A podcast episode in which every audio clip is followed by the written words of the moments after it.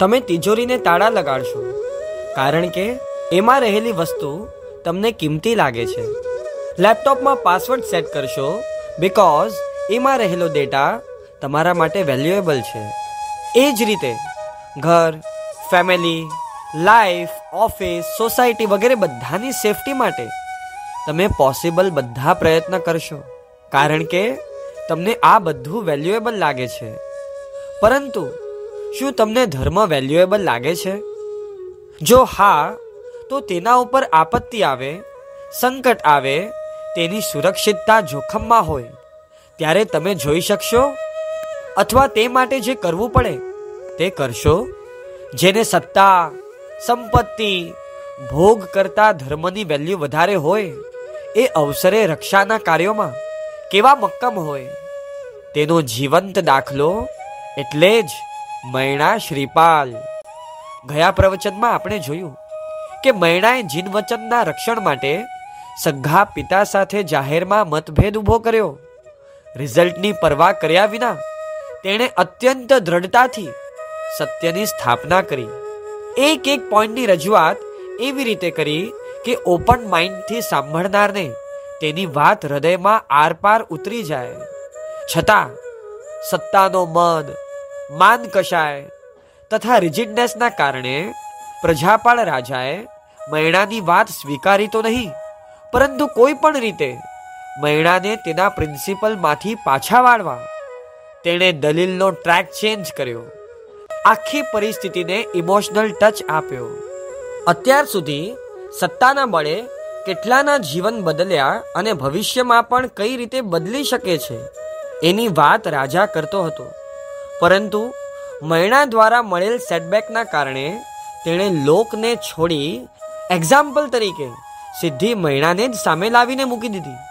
કે બોલ મૈણા, તું જે રાજવૈભવી સુખો ભોગવે છે, એમાં તો તું મારી મહેરબાની માને છે કે નહીં?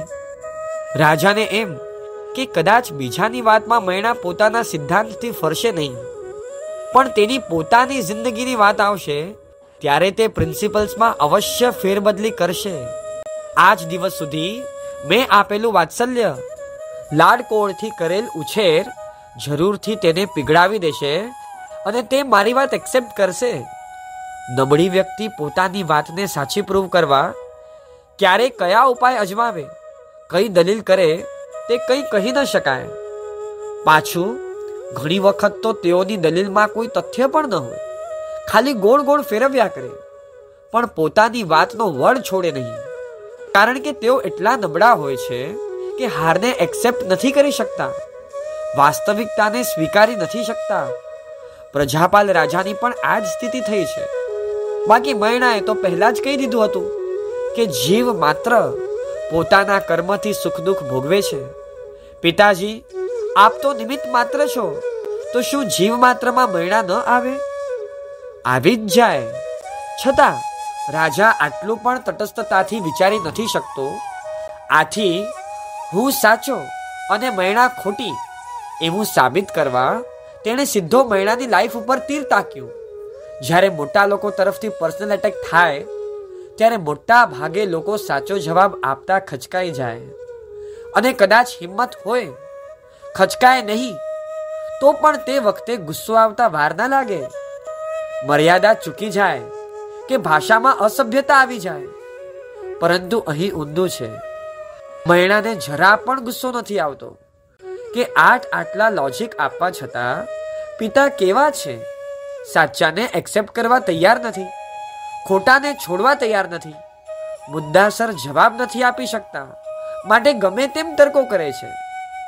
હવે તો એમને એવો સણસણતો જવાબ આપી દઉં કે તેમની બોલતી જ બંધ થઈ જાય. આવો કોઈ આક્રોશ, આવો કોઈ ઉકળાટ તેના મનમાં નથી. ઉલટું પિતાની દલીલને તે ખૂબ જ શાંતિથી, ઓપન માઇન્ડથી સાંભળે છે, કારણ તેને પિતા સાથે કોઈ અંગત રાગદ્વેષ નથી વેસ્ટેડ ઇન્ટરેસ્ટ નથી. સ્વાર્થથી તે પિતા સામે પડી નહોતી. માત્ર ને માત્ર જીન વચનની રક્ષા કરવા તેણે આ પગલું ભર્યું હતું. રક્ષકમાં અને સામાન્ય જન્મમાં તફાવત અહીં જ પડે છે. જીત મેળવવા કેવો ગુણ વૈભવ? કેવો વિલ પાવર કેવી ન્યુટ્રલિટી કેવી વફાદારી આદિ જોઈએ? તેનો સાક્ષાત ચિતાર એટલે જ મહિણાનું જીવન. આજે મોટા ભાગના લોકો સ્વાર્થ ખાતર સગા બાપ સાથે, સગા ભાઈ સાથે ઝઘડશે, કડવા થશે, સંબંધો બગાડશે, પરંતુ ધર્મ માટે ચર્ચા કરવાની આવે? કોઈની સામે પડવાનું આવે? ત્યારે તેમને થાય કે આ બધી પંચાયતમાં કોણ પડે? ભૌતિક સ્વાર્થ માટે ફાઇટ કરીશું તો ધન, સંપત્તિ સ્ટેટસ માનપાન આદિ ઘણા લાભો મળશે. જીવન એનરીચ પણ થશે. જ્યારે ધર્મ માટે લડવામાં, બીજા સાથે દલીલ કરવામાં શું મળવાનું? તેઓની વિઝન ત્યાં સુધી નથી પહોંચતી કે ધર્મની રક્ષા કરવાથી લાયક જીવો માટે કલ્યાણના દરવાજા ખુલ્લા રહે છે. વળી શાસનનું ઋણ ચૂકવવાનો અમૂલ્ય અવસર મળે છે. એટલે સ્વાર્થ ખાતર ઘણા લોકો ઝઘડો કરવા તૈયાર થશે. જે ભોગ આપવો પડશે તે આપશે. પરંતુ ધર્મની બાબતમાં વિચારશે કે આપણે કેટલી જગ્યાએ દોડીશું? કરનારા કરશે. આપણે આપણી આરાધનાથી મતલબ રાખીએ. ક્યાં આ બધા મોટા માણસો સાથે માથાકૂટ કરવા બેસીએ? આવા વિચારોવાળા બહુ બહુ તો રક્ષાની ટહેલ પડે. ત્યારે તેની વાતો સાંભળશે. પણ એક્ટિવ નહીં થાય. જ્યારે મૈણા તો આવા માનસથી લાખો યોજન દૂર છે. તેનો ધર્મનો રંગ ચોલ મજીઠિયા જેવો છે. એટલે તે સાંસારિક બાબતમાં જે સહન કરવું પડશે, તે બધું સહન કરશે. તેમાં મૌન રહેશે. પરંતુ રક્ષાના અવસરે તો પાછી પાની નહીં જ કરે. ત્યારે તે હિંમત સાથે બોલશે. જીત મેળવનારા કેવા હોય? પગલું ભરતા પહેલા બધો વિચાર કરે. પરંતુ એકવાર પગલું ભરી દીધા પછી કદી પીછેહટ નહીં કરે. કારણ કે ધર્મ પ્રત્યેનું સમર્પણ તેમના રગે રગમાં વણાયેલું હોય છે. આ બાજુ મૈણા વિચારે છે કે મારા જીવનમાં જે સુખોની હેલી છે, તે માટે અત્યારે પિતાનો ઉપકાર સ્વીકારીશ. તો મારા થકી સિદ્ધાંતને જોરદાર ધક્કો લાગશે. આથી પિતાની શહેર શરમ રાખ્યા વિના તે વિનયથી કહે છે, પિતાજી, હું આપને ત્યાં જોશ જોઈને જન્મી નહોતી. મેં પણ આપની પસંદગી કરી નહોતી અને આપે પણ મારી પસંદગી કરી નહોતી. પરંતુ મારા ભાગ્યથી હું અહીં જન્મી છું. આ બધી સુખ સાહેબી મારા પુણ્યથી મને મળી છે. આપ તો નિમિત્ત માત્ર છો. સાચું કયો તમે તમારા દીકરાને ભણાવી ગણાવી બધી રીતે સેટલ કરો. પછી તે જ દીકરો તમને મોઢા ઉપર કહી દે કે મારા જીવનમાં જે નેમ ફેમ બની છે, તે બધું મારા પુણ્યથી છે. આપનો રોલ તો નેગ્લિજિબલ છે. તો તમે સાંભળી શકશો કે સળગી ઉઠશો. અહીં પ્રજાપાલ રાજા પણ મૈણાનો જવાબ સાંભળી બળીને ખાખ થઈ ગયા છે.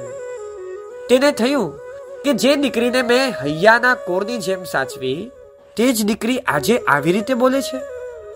તેને મારી કોઈ કદર નહીં? કોઈ વેલ્યુ નહીં? બધો યશ પોતાના ભાગ્યને? મૈણાના એક જ વાક્યે રાજાના હૈયાના બે ટુકડા કરી દીધા. તે વખતે તમે રાજસભામાં બેઠા હોત તો મૈણા માટે શું વિચારત? એમ જ ને કે મૈણા કેટલી મૂર્ખી છે કે સામે ચાલીને સવડાને અવળું કરી દીધું. ખુશ થયેલા પિતાને નાખુશ કરી દીધા. તમને મૈણા, જિંદી કે ઉદ્ધટ લાગત? ઘણા તો એમ પણ કહેત કે સામે સગ્ગો બાપ છે. તેણે આટલું વાત્સલ્ય, આટલું પ્રેમ આપ્યો. સુખ સગવડ આપી. હવે એ જ બાપના ઉપકારને ભૂલી જવાનો? મૈણાએ પિતાની મહેરબાની સ્વીકારી લીધી હોત તો વાંધો શું હતો? પરંતુ મૈણા શાસ્ત્ર ભણેલી હોવાથી તેને ખ્યાલ છે. કે જૈન ધર્મ માતા પિતાનો ઉપકાર માને છે. તેમની ભક્તિ, વિનય આદિ પણ કરવા કહે છે. પરંતુ જ્યારે ભગવાનના સિદ્ધાંતને ધક્કો પહોંચતો હોય, તેની રક્ષાનો અવસર હોય, ત્યારે તેમનો ઉપકાર સ્વીકારવા યોગ્ય નથી. આથી, તેણે રાજવૈભવી સુખોને પણ કર્મની મહેરબાની તરીકે ખતવી અને પિતાની મહેરબાની ગૌણ કરી. આ રીતે પર્સનલ એટેક કરવા છતાં પણ રાજા તેની નિશ્ચલ શ્રદ્ધાને હચમચાવી ન શક્યો અને તે મક્કમ રહી. આ પણ તેની જીત છે. તેનામાં જે હિંમત જીન વચન પ્રત્યે સમર્પણ છે, તે ઉગતી યુવાનીમાં પણ તેને આટલું મોટું સાહસ કરવા માટે પ્રેરણા આપે છે. તેના આ જવાબથી રાજાની અકળામણ હજુ વધી.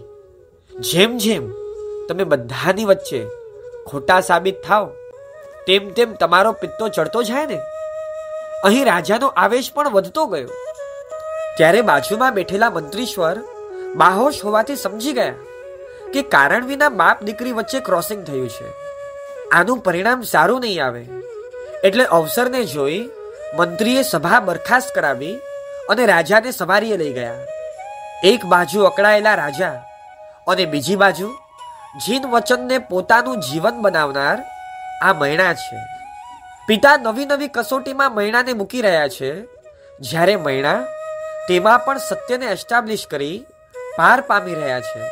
હવે રાજા તેને કઈ નવી કસોટીના ચક્રવ્યૂહમાં ફસાવશે? તેમાં પણ કોણ જીતશે? દેવગુરુ ધર્મને જ પોતાનો આધાર, પોતાનો શરણ માનનાર મૈણા કે સત્તાનો ઉપયોગ કરી મૈણાને પરચો બતાવવા આતુર એવા મહિનાના પિતા જાણવા આવો. મળીએ નેક્સ્ટ એપિસોડમાં